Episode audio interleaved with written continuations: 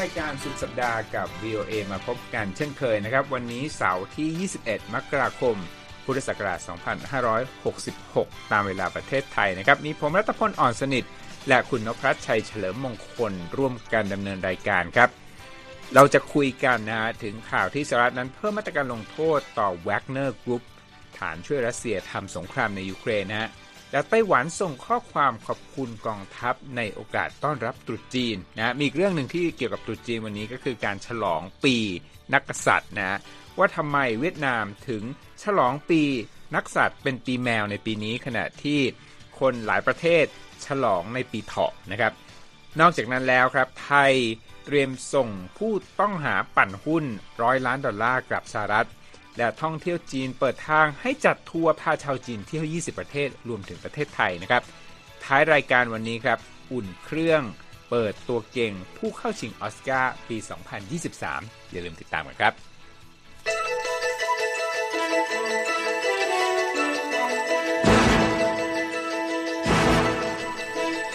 ครับคุณนพรัตน์ครับเราทำข่าวรัสเซียกับยูเครนมาหลายครั้งนะครับครับ อาจจะคุ้นชื่อบริษัท Wagner Group อืมซึ่งเป็นบริษัทใช่เอกชนทำหน้าที่ส่งอ่าทหารครับเข้าไปรบนะเป็นประธานอืมรับจ้าง ล่าสุดคุณนพรัตน์ครับทำเนียบขาวของสหรัฐนะฮะบอกว่าจะเพิ่มมาตรการลงโทษในสัปดาห์หน้านะครับ ต่อบริษัทนี้นะฮะอืมซึ่งโทษก็คือว่าเป็นบริษัทที่ช่วยเหลือกองทัพรัสเซียในสงครามยูเครนนั่นเองนะครับ โฆษกด้านกระทรวงเอ่อด้านความมั่นคงของทำเนียบขาวจอห์นเคอร์บี้นะครับบอกว่ากระทรวงการคลังสหรัฐนั้น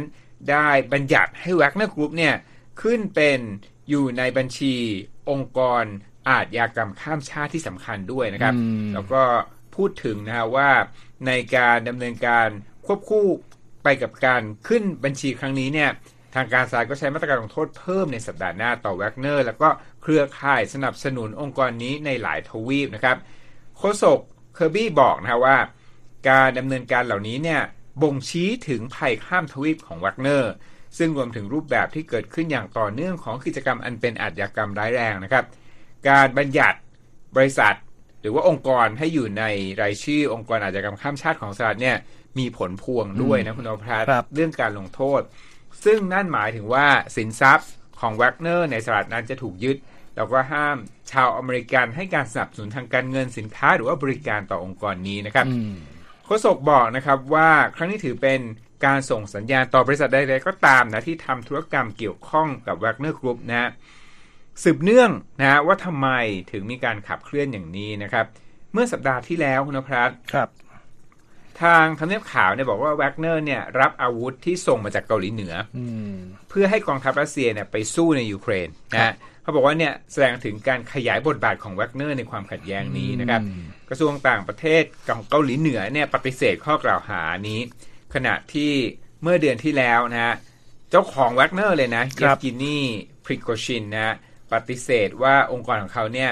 รับอาวุธมาจากเกาหลีเหนืออมและบอกว่ารายงานของสหรัฐเนี่ย เป็นข่าวซุบซิบมากกว่าอืมแล้วก็เป็นการคาดเดานะฮะครับทางโฆษกเคอร์บี้ของทำเนียบขาวกล่าวนะว่า การที่ประธานาธิบดีวลาดิเมียร์ปูตินของรัสเซียเนี่ยอาศัยองค์กรเอกชนแวกเนอร์เนี่ยเข้ามาดำเนินการหลายส่วนในเรื่องของกลาโหมเนี่ยครับสร้างความตึงเครียดให้กับการทำงานของกระทรวงกลาโหมของรัสเซียด้วยนะอืมแล้วก็สหรัฐเนี่ยประเมินนะว่าแวกเนอร์เนี่ยมีเจ้าหน้าที่ปฏิบัติการอยู่ในยูเครนรวมถึง 50,000คนนะครัฮะบ40,000เป็นนักโทษที่ต้องความผิดนะอืมเอามาทำสงครามและอีกเออ10,000คนเนี่ยเขาบอกว่าเป็น contractor หรือว่าผู้ทำงานตามสัญญาจ้างนั่นเองนะครับอืมครับทางนี้วักเนอร์นั้นไม่ได้ตอบกลับเมื่อรอยเตอร์ขอแสดงความเห็นในเรื่องนี้นะครับ อีกเรื่องหนึ่งคุณนพรัตน์ครับไปกันที่เกาหลีใต้นะอืมย่านกังนัมย่านนี้เนี่ยเมื่อปีที่แล้วก็เป็นข่าวใหญ่ ครับคือเกิดน้ำท่วมคุณนพรัตน์อืมจะจำภาพได้ครับ ล่าสุดนะรอยเตอร์รายงานถึงเหตุไฟไหม้โอ้นะฮะไม่ไกลจากย่านกังนครับำเป็นเหตุไฟไหม้ชุมชนแออัดซะด้วยนะครับอืมคือเหตุการณ์นี้เกิดขึ้นที่หมู่บ้านนะที่เรียกว่าหมู่บ้านเกอยังอืมเป็นสลัมครับที่อยู่ฝั่งตรงข้ามของไฮเวย์นะฮะอืมมองข้ามไปจากฝั่งกังนำซึ่งกังนำเนี่ยคือเป็นย่านหรูใช่ย่านช้อปปิ้ง ย่านไฮโซว่างั้นเถอะ ใช่เลยครับ ครั้งนี้เนี่ยเกิด ไฟไหม้ที่สลามฝั่งตรงข้าม เขาบอกว่ามีบ้านเรือนเสียหายนะครับ60หลังคาเรือนนะแล้วก็ไม่มีรายงานผู้บาดเจ็บหรือเสียชีวิต เจ้าหน้าที่กู้ภัยฉุกเฉินเนี่ยใช้เวลา5ชั่วโมงเพื่อดับไฟนะครับ เกิดตอนรุ่งสางนะแล้วก็ระดมสรรพกำลังมากมายนะเขาบอกมีเฮลิคอปเตอร์10ลำ เจ้าหน้าที่ดับเพลิง เจ้าหน้าที่ตำรวจทหารด้วยนะรวมกันแล้ว1,000คน เจ้าหน้าที่กล่าวว่า ครั้งนี้เนี่ยเป็นครั้งที่ต้องระดมสัพพะกำลังเพื่อช่วยคนในเขตหมู่บ้านเกยยังนะซึ่งเป็นชุมชนแออัดที่มีคนอยู่อาศัยราว 1,000 คน แล้วก็เป็นถิ่นสลัมที่หลงเหลืออยู่ไม่กี่แห่งนะในกรุงโซนครหลวงของเกาหลีใต้รอยเตอร์รายงานว่าสลัมแห่งนี้เนี่ยตามปกติก็มีความเสี่ยงสูงอยู่แล้ว ต่อเหตุน้ำท่วมไฟไหม้นะบ้านเนี่ยเขาบอกว่าสร้างด้วยไม้หรือไม่ก็ cardboard นะหรือว่ากระดาษดีแผ่นนะแผ่นแผ่นกระดาษกระดานใหญ่ๆนะแล้วก็ยังมีความกังวลตามปกติแล้วเนี่ยก็กังวลเรื่องความปลอดภัยเรื่องสุขอนามัยนะครับ และเขาบอกว่าเขตดังกล่าวนะ เป็นสัญลักษณ์ของความเหลื่อมล้ำในเกาหลีใต้ ซึ่งเป็นประเทศที่ตอนนี้เนี่ยมีเศรษฐกิจขนาดใหญ่อันดับ 4 ของเอเชียเลยทีเดียวสำหรับอนาคตของสลัมแห่งนี้นะครับเขาบอกว่ายังไม่แน่ชัด เพราะว่า ผู้ที่ทำงานเกี่ยวข้องเนี่ยยังตัดสินใจกันไม่ได้ เรื่องของการย้ายคนไปในสถานที่ใหม่ รวมถึงการตอบแทนให้กับเจ้าของที่ดินเดิมด้วยนะครับ ครับก็เป็นภาพความขัดแย้งอย่างที่ว่านะครับ เพราะว่าเราก็ได้ยินชื่อกังนำมาหลายปีแล้วเป็นถิ่นคนรวย แต่ก็ภาพของการเกิดเหตุอย่างนี้ทำให้นึกถึงภาพยนตร์เรื่องพาราไซที่แบบมีคนจุคนรวยคนจนอยู่ด้วยกันนะ ภาพน้ำท่วมนี่พอนึกออก ถ้าไม่มีไม่โชว์ภาพยนตร์นั้นนึกไม่ออกเลยว่า เออกรุงโซมีกันด้วยเหรอนะฮะโอเค จากเกาหลีใต้ไปดูกันที่ไต้หวันกันบ้างครับ ก็อีกแค่ถ้าเมืองไทยคือไม่ถึงวันก็จะเข้าสู่ ปีใหม่ตามปฏิทินจันทรคติของจีน เข้าสู่ปีเรียกว่าปีกระต่ายแล้วกันนะฮะของตุจีนแล้ว และทางประธานาธิบดีไช่อิงเหวินของไต้หวันก็มาส่งสารหน่วยความสุขให้กับประชาชนครับแต่ว่าในสารนี้ยังมีการแฝงข้อความรู้สึกทางการเมืองด้วย โดยทางผู้นำรัฐบาลไทเปนะครับได้ออกเปิดปากนะครับ ขอบคุณ ทหารของไต้หวันนะฮะที่บอกว่าช่วยกันปกป้องเกาะซึ่งปกครองด้วยระบอบประชาธิปไตยแห่งนี้ แล้วก็ย้ำด้วยว่ารัฐบาลของเธอเองเนี่ยก็พยายามเดินหน้าปกป้องสันติภาพท่ามกลางแรงกดดัน แล้วก็ภาวะการซ้อมทางทหารของจีนที่เกิดขึ้นอย่างต่อเนื่องนะครับ เราก็รู้มาตลอดว่า กรุงปักกิ่งก็อ้างว่าไต้หวันเป็นส่วนหนึ่งของจีนมาตลอด แล้วก็ในช่วง 3 ปีที่ผ่านมาเขาบอกว่ามีการทำกิจกรรมทางทหารรอบๆเกาะไต้หวันมาตลอดยกระดับมากขึ้นหลังจากที่อดีตประธานสภาล่างสหรัฐแนนซี่เพโลซี่ไปเยือนจำได้กันนะครับ ก็ทำให้เกิดเขาบอกว่ามีการจัดการซ้อมรบในแบบที่เป็นรูปของเกมสงครามขึ้นมาเลย ทีนี้ในวิดีโอที่ทางประธานดีชัยเขาบันทึกแล้วก็เผยแพร่มาในวันศุกร์ในตาลาไต้หวันนะครับ ทางประธานที่นี้เขาบอกว่ายอมรับเลยว่าปีที่มาถึงเนี่ย ก็ไม่ค่อยต่างกับปีที่แล้วคือเป็นปีที่เขาใช้คำพูดว่าเต็มไปด้วยความท้าทายเลยคุณนัทพล แล้วก็อันนี้โค้ดคำพูดของแกมามามาเล่าให้ฟังนะครับเขาบอกว่าแม้ต้องเผชิญหน้ากับเรือรบและเครื่องบินรบจีนที่เข้ามาก่อกวนไต้หวันบ่อยครั้ง หรือแม้กระทั่งการทำซ้อมรบรอบๆช่องแคบไต้หวัน รัฐบาลจะยังคงปกป้องสันติภาพและความมั่นคงในช่องแคบไต้หวัน และภูมิภาครอบๆ อย่างเข้มแข็ง และบอกว่ากองทัพนั้นก็ยืนหยัดรักษาที่มั่น ปกป้องความมั่นคงของชาติ ป้องกันบ้านเกิดของเรา ขอขอบคุณทุกแรงของพี่น้องในกองทัพ ปีใหม่นี้รัฐบาลจะพุ่งสุดตัวเพื่อเศรษฐกิจและการฟื้นตัวปกป้องอธิปไตย และพิทักษ์สันติเอาไว้นะครับครับ ฟังดูแล้วนะคุณนพรัตครับ ก็คือเป็นสารอวยพรปีใหม่ที่แฝงเรื่องของ ความตึงเครียดกับต่างประเทศด้วยในในสารนี้มีนั้นด้วยเขาเป็นในยาสแฝงเขาบอกว่า ปีนี้ประธานาธิบดีใช่ ไม่ได้อวยพรตุดจีนให้กับจีนแผ่นดินใหญ่ เหมือนกับว่าที่ปีก่อนเขาก็จะพูดนะ ปีนี้เธอเลี่ยงมาโดยบอกว่า ขอส่งความปรารถนาดี แล้วใช้คำว่าเพื่อนๆ ที่อยู่รอบโลกที่ฉลองเทศกาลนี้ ซึ่งก็มีอย่างเช่น เวียดนามและเกาหลีใต้ที่เขาฉลองเต็มรูปแบบคือ ชาวไทยเราก็ฉลองกันในหมู่คนเชื้อสายจีนนะฮะแต่ว่าไม่ไม่ใหญ่เหมือนกับอย่างประเทศที่ว่ามานี้ทีนี้สะท้อนภาพก่อนหน้านี้ว่า จริง ๆ แล้วประธานติชัยก็พยายามจะแบบสร้างความเป็นมิตรกับจีนมากขึ้น อย่างเช่น เมื่อตอนสิ้นปี 31 ธันวาคม 1 มกราคมนะฮะ แกก็ออกมาอำนวยส่งสารหน่วยพรนี่แหละ แล้วก็บอกว่าขอเสนอความช่วยเหลือ ที่จำเป็นให้กับจีนด้วยเพื่อรับมือกับการระบาดระลอกใหม่ของโควิด -19 แล้วก็แฝงมาอีกหนึ่งว่า แต่ว่ากิจกรรมทางทางต่าง ๆ ของจีนเนี่ยไม่ได้ช่วยเรื่องสันติภาพความมั่นคงภูมิภาคเลย ก็นี่เป็นภาคต่อของการแสดงความเป็นมิตร แล้วก็เตือนว่าเป็นมิตรกันเถอะอะไรอย่างเงี้ยครับเอาล่ะก็เป็น คืคือเป็นคำอวยพรในบรรยากาศของความตึงเครียดนะเพราะว่าใช่ตลอดปีที่ผ่านมาเนี่ยเห็นการยกระดับมาตลอดนะครับจากไต้หวันลงมาอีกบ้านเราเองที่ไทยอ่าหลายคนอาจจะไม่เคยครับมีข่าวนี้ เพราะว่ามันก็เป็นข่าวความร่วมมือระหว่างประเทศ คือเขาบอกว่ามีผู้ครับต้องหาชาวอเมริกันคนหนึ่งอะไปหลบอยู่ที่เอ่อประเทศไทยคุณนัทพล ข้อหาเขาก็ อืม มันไม่ใช่ข้อหาอาอาญาทีเดียว เป็นเรื่องของการปั่นหุ้นปั่นหุ้น ใช่ สร้างหุ้นของบริษัทที่เหมือนไม่ควรจะมีราคาเท่านั้นได้ถึง 100 ล้านดอลลาร์ ก็คือเขาบอกว่าเป็นคนที่ชื่อปีเตอร์โคเกอร์จูเนียร์ทางการสหรัฐเนี่ยต้องการตัวในข้อหาฉ้อโกงและปั่นหุ้น โดยมีบริษัทสองบริษัทมาเกี่ยวในในในคดีนี้ เขาบอกว่าเพราะหนึ่งในบริษัทนั้นเนี่ยเป็นแค่เจ้าของร้านขายเขาเรียก delicatessen ก็คือ เป็นอาหารสำเร็จรูปพวกไส้กรอกชีสอะไรอย่างเงี้ยเท่านั้น แต่ปรากฏว่าคนนี้และผู้ต้องหาอีกสองคนร่วมกันทางทางการฟ้องเขาบอกอย่างนี้นะฮะว่า ซื้อขายหุ้น 2 บริษัทนี้กลับไปกลับมาผ่านผู้จัดเอ่อผ่านเอ่อกลุ่มผู้ลงทุนแค่กลุ่มเล็กครับจนทำให้ราคาหุ้นของบริษัทเนี้ยชื่อ Home International พุ่งไปเป็น 100 ล้านดอลลาร์อืมจากแต่ร้านร้านเดลิที่ใช่ปกติใครหิวแซนด์วิชเนี่ยก็จะเดินไปชี้เอาแฮม เอาชีสอะไรใช่ขนมปังอะไร กลายเป็นบริษัทระดับ 100 ล้านดอลลาร์ใช่ซึ่งจริง ๆ แล้วคนก็ไม่รู้หรอกเกิดอะไรขึ้น แต่เขาครับบอกว่ามีผู้จัดการกองทุน hedge fund รายหนึ่งเนี่ย ชื่อเดวิดไอน์ฮอร์นเขา ระบุจดหมายที่ส่งไปเตือนลูกค้าตัวเองว่า เออดูบริษัทนี้ดีนะ แล้วก็มีประโยคติดตลกที่เขา quote มาบอกว่า บริษัทนี้น่าจะมีเนื้อเอ่อเนื้อตากแห้ง pastrami อร่อยเยี่ยมยอดจริง ๆ ก็แปลว่าราคามันถึงขึ้นไปร้อยล้านได้ครับสื่อในอเมริกาก็เลยเอามาตีข่าว จนตำรวจรู้ก็เลยตามไปจัดการ ก็เอ่อพอเรื่องมาถึงทางศาลศาลก็สั่งฟ้องผู้ต้องหาทั้งหมด แต่ว่าคุณโคเกอร์จูเนียร์เนี่ยหลบหนีมาได้ ทางตำรวจไทยบอกว่าเจ้าหน้าที่สหรัฐแจ้งบอกว่าเจ้าตัวคนเนี้ยหลบหนีมาประเทศไทยตั้งแต่ธันวาคมปีที่แล้วครับแล้วก็มีข้อมูลว่าไปเซ็นสัญญาเช่าบ้านอยู่ที่หาดสุรินทร์ภูเก็ตเป็นเวลาอ๋อหนึ่งปีฮะตากอากาศเลยนะเออแล้วก็ทางเจ้าหน้าที่ตำรวจของไทยก็สามารถไปจับกลุ่มตัวได้เมื่อวันที่ 11 มกราคมที่ผ่านมานี้เอง แล้วก็มีข้อมูลข้อมูลจากอายการประจำสำนักงานอายการสูงสุดไทยนะครับคุณธีรัตน์ลิมปะยาระยะบอกกับ AP ว่า ตอนนี้ก็ควบคุมตัวโคเกอร์จูเนียร์ไว้แล้ว เตรียมที่จะส่งตัวกลับสหรัฐ เพราะอันนี้ต้องบอกว่าเจ้าตัวยินดีให้ตัวเองถูกส่งตัวกลับด้วย ครับเอาละครับก็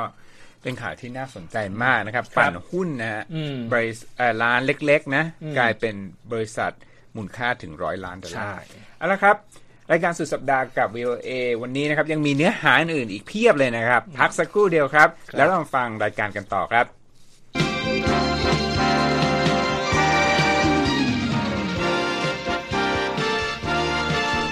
พครับมาดูความเคลื่อนไหวของตลาดหุ้นกันสักนิดหนึ่งไหมครับ ครับ เป็นไงบ้างครับวันนี้ครับ วันนี้ปิดบวกนะฮะอืมอาจจะมีเหตุผลมาจากภาพที่ดีขึ้นเดี๋ยวจะเราให้ฟังเกี่ยวกับเศรษฐกิจโลก แต่ว่าดาวโจนส์เนี่ยปิดบวก1%นะอยู่ที่ 33,375 S&P บวกเกือบ2%นะ1.89%มาอยู่ที่ 3,972 ขณะที่ NASDAQ นั้นบวก 2.66%นะครับครับมาอยู่ที่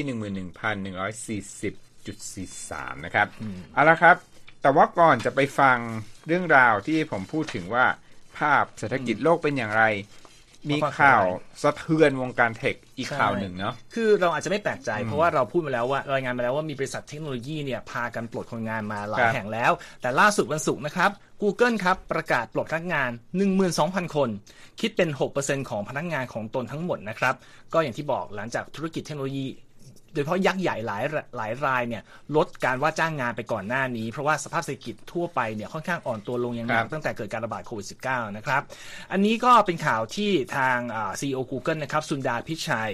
ซึ่งเขาเป็น CEO ของ Google แล้วก็ Alphabet บริษัทแม่ของ Google ด้วย ส่งอีเมลแจ้งพนักงานครับ เกี่ยวกับแผนการเลิกจ้างครั้งนี้ แล้วทางบริษัทก็มีการโพสต์สำเนาอีเมลเนี่ยขึ้นทางบล็อกข่าวของบริษัทด้วย ก็อยู่ในเว็บของเราไปลองไปลิงก์อ่านได้นะครับ แต่ว่าเขาบอกแผนการปรับลดพนักงานครั้งนี้เนี่ยถือว่าเป็นการลดจำนวนพนักงานครั้งใหญ่ที่สุด เท่าที่ Google เคยทำมาเลยนะครับ คุณรัตพล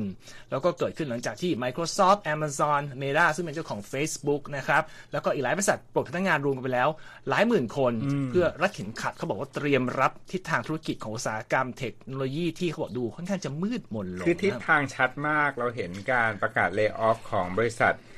ใหญ่ๆ ขนาดนี้เนี่ยติดติดกันเลยใช่นะครับอันนี้ก็เป็นแค่รายล่าสุดแต่ก็ใหญ่เชียวเพราะเขาบอกว่า AP เนี่ยรวบรวมตัวเลขมาบอกตั้งแต่มกราคมมาถึงวันนี้นะครับบอกตัวเลขการเลิกจ้างของบริษัทเทคใหญ่ๆเนี่ยรวมกันแล้ว ไม่ต่ำกว่า 48,000 คนแล้วนะครับคุณรัตพลทาง CEO พี่ชัยเนี่ยก็ระบุในอีเมลที่ผ่านมาเหมือนยอมรับนะครับบอกว่า 2 ปีที่ผ่านมาเนี่ยก็เป็นช่วงที่เติบโตอย่างดีมาก แล้วก็เพื่อให้สอดรับกับเอ่อสถานการณ์ที่ว่าแล้วผลักดันการขยายตัว ก็เลยจ้างงาน ให้รับกับสิ่งที่เขาบอกว่าสภาพความเป็นจริงที่ต่างออกไปจากปัจจุบันอืมเพราะฉะนั้นเขาบอกว่าการปลดพนักงานครั้งนี้เนี่ยก็สะท้อนให้เห็นถึงเอ่อทิศทางการทำงานที่ค่อนข้างจะเคร่งเครียดขึ้นของ Google นะครับ แล้วก็บอกด้วยว่าการเลิกจ้างครั้งนี้เนี่ยจะมีผลทั่วทั้งบริษัทคือทุกทุกฝ่ายนะฝ่ายผลิตภัณฑ์ฝ่ายการทำงาน ทุกระดับทุกภูมิภาคด้วย แล้วก็ขอแสดงความเสียใจอย่างมากนะครับ ที่ต้องประกาศปลดคนเยอะขนาดนี้เอ่อข้อมูลของ Google ที่แจ้งต่อหน่วยงานกำกับดูแลกิจการนะครับ บอกว่า พนักงานของ Google เนี่ยขยายตัวแรงมากนะคุณรัตพลครับจากระดับ 1 1 9 0 0 0 คนที่ปลายปี 2019 นะครับเขาบอกว่ามาเป็นเกือบแสนแปดหมื่นเจ็ดพันคนเมื่อปลายปีที่แล้ว ก็คือภายในเวลาไม่ถึงเอ่อประมาณ 3 ปีแล้วกันขึ้นมานี่คือเกือบ70,000คนเลยนะครับ ก็ทีนี้ข้อมูลของอีเมลของพี่ชัยเนี่ยเขาบอกว่ามีการระบุด้วยว่ามันจะไม่เกิดขึ้นเพราะในสหรัฐเท่านั้นนะฮะคือจะไปประเทศอื่นด้วย ก็ ในส่วนของอการปลดครั้งนี้เนี่ยมีคนสะท้อนภาพไปถึงการปลดพนักงานของ Microsoft ก่อนหน้านี้เขาบอกว่า CEO ที่ออกจดหมายมาปลดเนี่ยเขาก็บอกว่าเน้นนะฮะว่า ตอนนี้บริษัทต้องหาประโยชน์จากเทคโนโลยีปัญญาประดิษฐ์ของบริษัทแล้ว แล้วก็คิดว่าต่อไปจะเป็นการแข่งขันยุคใหม่ในบริษัทกลุ่มบริษัทเทคโนโลยีชั้นนำนะครับ โดยเฉพาะจาก Microsoft นี่เขาบอกว่าเพิ่งขยายความเป็นหุ้นส่วนกับบริษัทสตาร์ทอัพชื่อ OpenAI จากซานฟรานซิสโกครับไป ทีนี้ในส่วนของข่าวดีของบริษัทแล้วกันต้องบอก หลังจากหุ้นทั่วไปบวกแล้ว หุ้นบริษัทอัลฟาเบตพุ่งเหมือนกันครับหลังจากประกาศปลดคนงาน เขาบอกปิดขายในวันศุกร์เนี่ยขึ้นมากว่า 5%เลย ครับ ก็ผมได้ยินคำคำหนึ่งนะว่าหลังจากที่เป็นช่วงของการขยายจำนวนพนักงานของหลายบริหลายบริษัท โดยเฉพาะเทคเพื่อตอบรับกับ New Normal ช่วงโควิดเนยนะครับครับเวลาปรับพนักงานให้มาอยู่ในระดับเดิมก่อนโควิดเนี่ย ภาษาอังกฤษ เดี๋ยวนี้ได้ยินคำว่า right sizing คือกลับมาให้มีไซส์ที่ถูกต้องที่ควรจะเป็น นั่นก็เป็นคำอ่าคำภาษาสมัยใหม่นะ ฝากเอาไว้นะครับครับเอาละครับไปกันที่สวิตเซอร์แลนด์กันบ้างนะครับคริสเตียนากอร์เกียวานะครับกรรมการผู้จัดการใหญ่ของ IMF หรือว่ากองทุนการเงินระหว่างประเทศครับ กล่าววันศุกร์ว่า ภาพรวมของเศรษฐกิจโลกตอนนี้เนี่ยดูไม่เลวร้ายเท่ากับที่กังวลกันเมื่อ 2-3 เดือนก่อนหน้านี้นะครับกอร์เกียวว่าแสดงทัศนะดังกล่าว ขณะที่ร่วมเสวนาในการประชุมประจำปีของ World Economic Forum ที่เมืองดาวอสของอิของสวิตเซอร์แลนด์นะครับครับเธอกล่าวว่าปัจจัยเสริมเศรษฐกิจโลกก็คือความเป็นไปได้ที่จีนเนี่ยจะมีการเร่งการเติบโตมากขึ้นนะย้ำนะว่าเป็นความเป็นไปได้ ซึ่ง IMF ก็คาดว่า ปีนี้เนี่ย GDP ของจีนน่าจะเติบโต 4.4%นะครับ แต่ว่าผู้บริหารระดับสูงของ IMF คนนี้ก็บอกว่าภาพรวมที่ดีขึ้นเนี่ย ไม่ใช่ว่าจะเปลี่ยนแปลงเด่นชัดแบบถล่มทลายนะบอกว่าความเสี่ยงใหญ่อยู่ยังก็มีก็ยังมีนะนั่นก็คือเรื่องของสงครามยูเครน แล้วก็ภูมิภาคที่เสี่ยงอย่างมีนัยสำคัญก็คือยุโรปนั่นเองนะครับครับ MF ประเมินครับว่าปีนี้เศรษฐกิจโลกจะเติบโต 2.7%นะครับ เอาละครับ ข่าวที่เกี่ยวข้องกับไทยอีกข่าวหนึ่งนะวันนี้ครับมีหลายข่าวเลยทีเดียว เรื่องการท่องเที่ยวคุณนภัสอืมเป็นไงบ้างครับ กระทรวงวัฒนธรรมและการท่องเที่ยวจีนนะฮะบอกวันศุกร์ว่าบริษัททัวร์แล้วก็ธุรกิจจองห้องพักโรงแรมออนไลน์เนี่ยสำหรับชาวจีนเนี่ยสามารถเริ่มพากรุ๊ปทัวร์นะหรือกลุ่มนักท่องเที่ยว เดินทางไปต่างประเทศได้แล้ว เริ่ม 6 กุมภาพันธ์นะฮะอืมครับ ประเทศที่ กรุ๊ปทัวร์เนี่ยจะไปลงอืมมี 20 ประเทศด้วยกันนะครับเช่น รัสเซียอืมนิวซีแลนด์แล้วก็ไทยนะฮะจำไม่ได้ครับ ในวันเดียวกันนี้นะรอยเตอร์ก็รายงานว่า สายการบินไทยแอร์เอเชียนะก็เตรียมความพร้อมของนักบิน และลูกเรือเพื่อตอบรับการกลับมาของนักท่องเที่ยวจีนด้วยนะฮะอืมการเตรียมความพร้อมนี้มีอะไรบ้างนะครับเขาบอกว่ามีการให้พนักงานต้อนรับบนเครื่องบินเนี่ย ปัดฝุ่นภาษาจีนกลางนะฮะอืมแล้วก็เจ้าหน้าที่คนอื่นๆ ก็เตรียมอบรมเรื่องเหตุฉุกเฉินต่างๆนะฮะอืมเช่น เหตุไฟไหม้สถานการณ์ที่เครื่องต้องลงจอดบนน้ครับำหรือว่าการที่มีผู้ป่วยอยู่ในเครื่องบินนะฮะครับแอร์ไทยแอร์เอเชียเนี่ยก็เปิดเส้นทางสำหรับเที่ยวบินหลาย เส้นทางนะสู่เมืองต่างๆของจีนครับเช่นฉงชิ่งหังโจวกวางโจวแล้วก็หูหนานนะครับ ส่วนกัปตันดำรง ภาสพิพัฒน์กุลนะผู้อำนวยการฝ่ายปฏิบัติการบินของเอเชียเนี่ยก็กล่าวว่า บริษัทเนี่ยมีเครื่องบินไอพ่นทั้งหมด 53 ลำนะในจำนวนนี้เนี่ย43 ลำกำลังอยู่ในช่วงใช้บินแล้วก็อีก 10 ลำเนี่ยจะเอาไปใช้รับกับท่องเที่ยวจีนนะครับ กับตันผู้นี้คาดว่าภายในปีนี้เนี่ยระดับ ลูกค้าจะกลับมาเที่ยวเท่ากับก่อนระบาดของโคโรนาไวรัสนะครับครับก็ถือว่าเป็นข่าวที่น่าจับตาดูนะครับว่าการกลับมาของนักท่องเที่ยวไทยเอ้ยนักท่องเที่ยวจีนในไทยเนี่ยจะช่วยกระตุ้นเศรษฐกิจเรามากแค่ไหนแล้ว การพร้อมรับของการเดินทางเป็นไง เพราะว่าเราก็ได้ยินมาตลอดว่าสายการบินต่างๆนี่ก็ขาดคนไปนานขาดแรงงานแล้วจะรับกับความต้องการได้หรือเปล่านะลองดูกันครับรอดูกันนะครับเอาละครับสามารถติดตาม VOA ไทยนะครับได้ที่เว็บไซต์ voa thai com รวมทั้งสื่อโซเชียลมีเดียนะครับ ทั้ง Facebook YouTube Twitter Instagram และ Spotify VOA ไทยครับ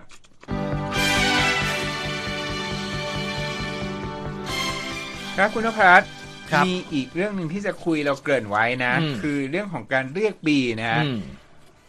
เราสองคนเนี่ยคุ้นเคยกับการเรียกปีนักสัตว์ที่จะถึงครับนี้นะ ว่าเป็นปีเถาะอืมแต่ว่า มีข่าวจากรอยเตอร์สนะ บอกว่าคนที่เวียดนามครับเขาจะเรียกปีนี้ว่าเป็นปีแมวอืมนะฮะทำไมถึงเป็นเช่นนั้นครับไม่มีคำอธิบายอย่างเป็นทางการอืมถึงความแตกต่างนี้ผมก็เลยส่งคุณนพรัตน์วันนี้เนี่ย ไปคุยกับ VOA ภาคภาษาเวียดนามใช่เป็นไงบ้างไปคุยมา เราก็คาดว่าเขาเนี่ยเป็นคนเวียดนามเขาจะทราบเนอะว่าทำไมปีนี้มันถึงจะเป็นปีแมวต้องนึกก่อนว่าแมวนะไม่ใช่กระต่ายเพราะเริ่มติดแล้วว่าแมวหรือกระต่าย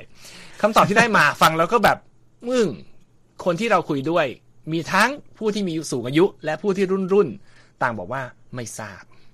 ใช่นั่นนั่นก็คงคล้ายกับสิ่งที่รอยเตอร์บอกนะเขาบอกไม่มีเอ่อคำอธิบายอย่างเป็นทางการนะ แต่ว่าคนเวียดนามอะครับเขาก็เรียกตลอดมาว่าปีแมวปีแมวนี่คุณคุณนพรัตน์ยืนยันไหมหลังจากไปคุยกับเพื่อนร่วมงาน ใช่มาเขาบอกด้วยนะเขาบอกว่า ถ้าไม่ได้เหยียบมานอกประเทศ หรือไม่ได้คุยคนต่างชาติที่คุยเรื่องเกี่ยวกับตรุษจีนอ๋อเขาจะนึกว่าทั่วโลกฉลองปีแมวมาตลอดเวลา เพิ่งรู้ว่าอ๋อทั่วโลกเขาเขาฉลองปีเถาะกันเหรออ๋อปีกระต่ายแล้วเนี่ยอะไรอย่างเงี้ยครับ ก็ได้คอมเมนต์จากนักวิจัยนะจากรอยเตอร์นะครับ นักวิจัยคนนี้อยู่ที่กรุงฮานอยนะครับ ชื่องงหวงเกียงเนี่ยบอกว่า มีความเป็นไปได้หนึ่งนะว่าคำว่า เหมาหรือว่า M A O สะกดครับนะฮะในภาษาจีนกลางอืมที่ใช้เรียกปีใหม่นี้เนี่ยแปลว่ากระต่ายอืมแต่ว่าเสียงอ่านของคำนี้ในภาษาเวียดนามแปลว่าแมวนะฮะอืมนอกจากนี้เนี่ยเขาบอกว่าวัฒนธรรมความคุ้นเคยกับสัตว์ประเภทแมวของเวียดนามเนี่ยโอ้ก็คุ้นเคยมากกว่ากระต่ายนะอืมแล้วก็ไปสัมภาษณ์คนตามท้องถนนเนี่ยก็รู้สึกว่าแมวเนี่ยดูมีพละกำลังมีสง่าราศีมากกว่า กระต่ายครับในความเห็นของคนเวียดนามนะอืม ทั้งนี้ทั้งนั้นเวียดแมวเนี่ยก็ยังช่วยเกษตรกรเวียดนามในการปกป้องไม่ให้หนูเนี่ยเข้ามากัดกินพืชผลการผลิตอืมแต่ว่าน่าสนใจก็คือรอยเตอร์ก็รายงานเช่นเดียวกันนะว่าแมวเนี่ยอยู่ในเมนูอาหารอืมของชนบทในเวียดนามเหมือนกันแม้ว่าทางการเนี่ยจะสั่งห้ามรับประทานแมวก็ตามคุณนพรัตน์อืมก็เป็นอะไรที่น่าสนใจ เพราะว่าถ้าคิดว่าเขาบอกว่าแมวเนี่ยมีความคล้ายเสือหรือเปล่าปีที่ผ่านไปเพิ่งปีปีเสือเลยใช่หดตัวมาเป็นเหมือนมะโรงต่อมาเสงอันนี้ก็ ขานต่อด้วยเถาะเหรอเอ้ยไม่ใช่สิขานต่อด้วยแมว ซึ่งเออก็เป็นอะไรที่แบบ ก็ก็เป็นปริศนาที่เราก็ยังต้องค้นหาต่อไปนะฮะว่าทำไมถ้าเราได้คำตอบเราจะมาเล่าให้ฟังนะฮะครับผมโอเค ส่งท้ายวันนี้ตามสัญญา อีกไม่กี่วันคือวันอังคารหน้านะครับครับ ทางผู้จัดงานออสการ์เขาจะประกาศรายชื่อผู้ที่จะเข้าชิงรางวัลต่างๆ ในปีนี้แล้วออสการ์2023 นะครับ ที่นี่ AP ก็มีบทความออกมาว่าเราควรจะ เตรียมใจรอดูอะไรบ้าง เขาบอกเรื่องหนึ่งที่เขารู้สึกเลยว่ามันเป็นความเปลี่ยนแปลงจากปีที่แล้ว เพราะว่าปีที่แล้วเนี่ยภาพยนตร์ที่เข้าชิงรางวัลยอดเยี่ยมเนี่ยเป็นภาพยนตร์ที่มาจากผู้ผลิตอ่ารายการบริการสตรีมมิ่งครับแต่ปีนี้เขาเดาว่าจะไม่มีเข้าไปอยู่ในรางวัลใหญ่ ๆ เลย และรางวัลที่รางวัลใหญ่สุดคือ Best Picture รางวัลยอดภาพยนตร์ยอดเยี่ยมเนี่ยเขาบอกว่ามันน่าจะอยู่ไม่กี่เรื่องเท่านั้น แล้วก็เป็นทั้งภาพยนตร์ฟอร์มยักษ์ และ ภาพยนตร์ที่คว้ารางวัลมาจากเวทีต่างๆ ก่อนหน้านี้เขามีการประกาศเวทีมามากมายแล้วนะฮะ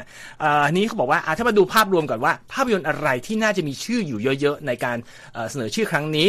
เรื่องแรกอินดี้แนวอินดี้แนวไซไฟครับ Everything Everywhere All at Once ที่มิเชลโยได้รางวัลเอ่ออัน Golden นี้ Globe ดัไปงแล้ทุกวคนทราบอืมอืมอีกอันหนึ่งคือภาพยนตร์เขาบอกตลกร้ายสาย dark จากไอร์แลนด์ชื่อ The Banshees of Inisherin เราอาจจะไม่คุ้นมาก แต่ครับบนเวที Golden Globe ก็ได้รางวัลไปแล้วอย่างน้อยนะฮะหลายรางวัล และ The Fables Fabelmans เอ่อ ภาพยนตร์คล้ายๆอัตชีวประวัติแต่งเชิงแต่งนิดนึงของสตีเวนสปิลเบิร์กที่คิดว่าน่าจะมีชื่ออยู่ในหลายสาขามากครับทีนี้ภาพยนตร์ที่เป็นฟอร์มยักษ์ที่หลายคนก็อาจจะไปชมแล้ว แล้วคิดว่าเออมันก็ดีน่าได้ Top Gun Maverick อ๋อผมกลับคิดถึงอ่าอวตารนั่นก็เป็นด้วย เพราะว่าทั้งสองภาพยนตร์นี้ทำเงินเกินพันล้านไปแล้วครับเพราะฉะนั้นนอกจากเป็นภาพยนตร์ฟอร์มใหญ่พันล้าน production ก็ดี เพราะฉะนั้นการที่จะมีศักดิ์ศรีเข้าชิงก็ได้ ทีนี้ใครที่จะได้ อันนี้ก็เป็นปริศนาที่ต้องรอดู แต่ว่าจะได้ขึ้นเข้าชื่อหรือเปล่า AP ก็ยังมาประมาณว่าตัวเก่งหลักๆ จะมีอะไรอะยังพูดไปแล้วเอ่อภาพยนตร์ที่เขาบอกว่าในบรรดาผู้คร่ำวอดวงการจะชอบก็คือ Banshees จากไอแลนด์ Everything Everywhere All at ครับ Once แล้วก็เอ่อตามมาด้วยเอ่อภาพยนตร์เอลวิสซึ่งผู้นักแสดงนำก็ได้รางวัลโกลเด้นโกลบไปแล้วครับภาพนักแสดงเอ่อสมทบจาก 3 เรื่องนี้ ก็เข้าชิงด้วย เพราะฉะนั้นคือน่าจะอยู่ทั่วๆไป นี่มาถามว่า Fabelman Fabelmans เนี่ยนะเป็นภาพยนตร์ที่ฮะคนดูอาจจะยังไงนะ ใช่คุณนพรัตน์บอกว่าเป็นอัตชีวประวัติใช่ไหมอืมใครคล้ายๆเป็นอัตชีวประวัติใครของสตีเวนสปิลเบิร์กเองที่เขาบอกว่าเป็นบันทึกความทรงจำเอามาอ๋อดัดแปลงให้เป็นเชิงนิยายครับเล่าเรื่องว่าเขามาเป็นผู้กำกับได้ยังไงอ่าประมาณนั้น แล้วก็เป็นภาพยนตร์ที่คือภาพยนตร์เหมือนกับคุณภาพ แต่มันไม่ภาพยนตร์ไม่ใช่บล็อกบัสเตอร์ทำเงินมากมายไงแต่ทุกคนชอบแล้วก็สตีเวนสปิลเบิร์กซึ่งได้รับการเสนอชื่อออสการ์เนี่ยมา 8 ครั้งแล้วเขาบอกครั้งนี้น่าจะครั้งที่ 9 และอาจจะชนะรางวัลผู้กำกับครั้งที่ 3 ก็เป็นไปได้ ทีนี้เอ่อแล้วอย่าง Top Gun หรือเอ่ออวตารอย่างที่บอกฮะ เขามีข้อดีเรื่อง production ดีมาก เนื้อเรื่องก็ไม่ไม่เลวร้ายเลย นั่นก็คงได้เข้าชิงในรางวัลเกี่ยวกับเรื่องภาพยนตร์หรือกำกับและด้านเทคนิคโดยระเบียบ ทีนี้ก็จะมีคนพูดถึงว่าแล้วมีอะไรที่น่าดูในออสการ์ครั้งนี้อีกไหมก็อาจจะมีกรณีของเออนักแสดงบางคนซึ่งไม่เคยได้รับการเสนอชื่อมาเลยอย่างเช่นเจมี่ลีเคอร์ติสซึ่งอยู่ใน Everything Everywhere All at Once ครับ เขาบอกว่าไม่แน่เขาอาจจะได้รับการเสนอชื่อเป็นครั้งแรกก็ได้นะฮะแล้วก็อดัมแซนด์เลอร์ดาราตลกจาก ภาพยนตร์ที่เอ่อ Sandler ซึ่งเขาเอ่อ Hustle ได้รับการเสนอชื่อในรางวัลเอ่อ Screen Actor Guild Award มาแล้วอ่าก็แต่ว่าเป็นภาพยนตร์ที่มาจาก Netflix นะฮะบริการสตรีมมิ่งครับก็อาจจะได้อยู่ แล้วก็มีภาพยนตร์เรื่องหนึ่งซึ่งเราเห็นเอ่อผมเห็นในออสการ์ชื่อ RRR ตัว R สามตัวเป็นภาพยนตร์จากอินเดียเขาได้รางวัลเอ่อเพลงนำยอดเยี่ยมในออสการ์เอ่อในใน Golden Globe ก็ไม่แน่ว่าครับงานนี้อาจจะได้อะไรหรือเปล่า อันนี้คือบรรดาชื่อแต่ชื่อ 5 ชื่อที่เราพูดไปก็เป็นอะไรที่แบบ น่าจะอยู่เยอะๆอะอาจจะไม่เอ่อเพราะว่าเขาบอกว่าสิ่งหนึ่งที่น่าสนใจคือ ถ้าเขาเอาแต่ภาพยนตร์ที่ดีแต่มันไม่ดัง คนดูอาจจะไม่ไม่อยากดูนั้นก็มันก็ต้องให้เกียรติเขาหน่อยเอาเอาเอาเอาท็อปกันมาเอาเอาอวตารมาเขาบอกว่าอันนี้ก่อนจากกันไปเขาบอกว่าก่อนหน้านี้ผู้จัดออสการ์เกือบจะเพิ่มรางวัลที่ประเภทว่า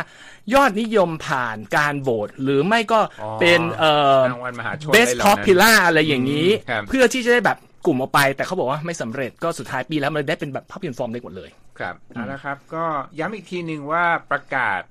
เบอร์เอ่อชื่อหนังที่ได้รับการเสนอชื่อเนี่ยเมื่อไหร่นะ วันที่ 24 วันอังคารนี้นะฮะอังคารที่จะถึงนี้เอ่อตามเวลาในสหรัฐส่วนการประกาศผลรางวัลเนี่ยก็มีวันที่เอ่อ12 มีนาคมนะครับครับโอ้โหยาวไปถึงมีนาคมนะครับเอาละครับวันนี้รายการสุดสัปดาห์กับ VOA ก็ต้องจบลงนะครับ แล้วก็อยากจะใช้โอกาสนี้นะครับอวยพรปีใหม่ตามปฏิทินจันทรคตินะครับขอครับให้ทุกคนโชคดีเฮงๆนะครับครับตามสีเสื้อคุณนพรัตน์วันนี้นะครับครับเอาละครับวันนี้เราสองคนลาไปก่อนครับ สวัสดีคสรับวัสดีครับ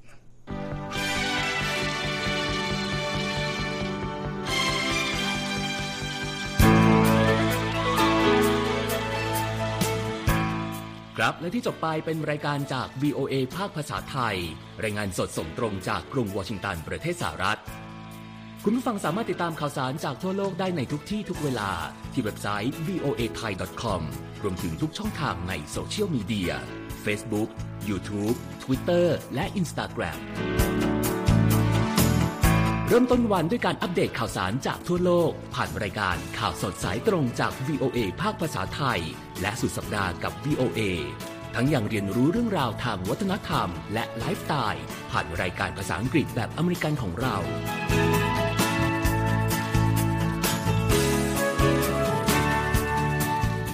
ติดตามความเคลื่อนไหวในประเทศสหรัฐ การเมืองอเมริกัน พร้อมเข้าใจที่มาที่ไปของเหตุการณ์สำคัญ รวมถึงข่าวต่างประเทศ จากแหล่งข่าวที่เชื่อถือได้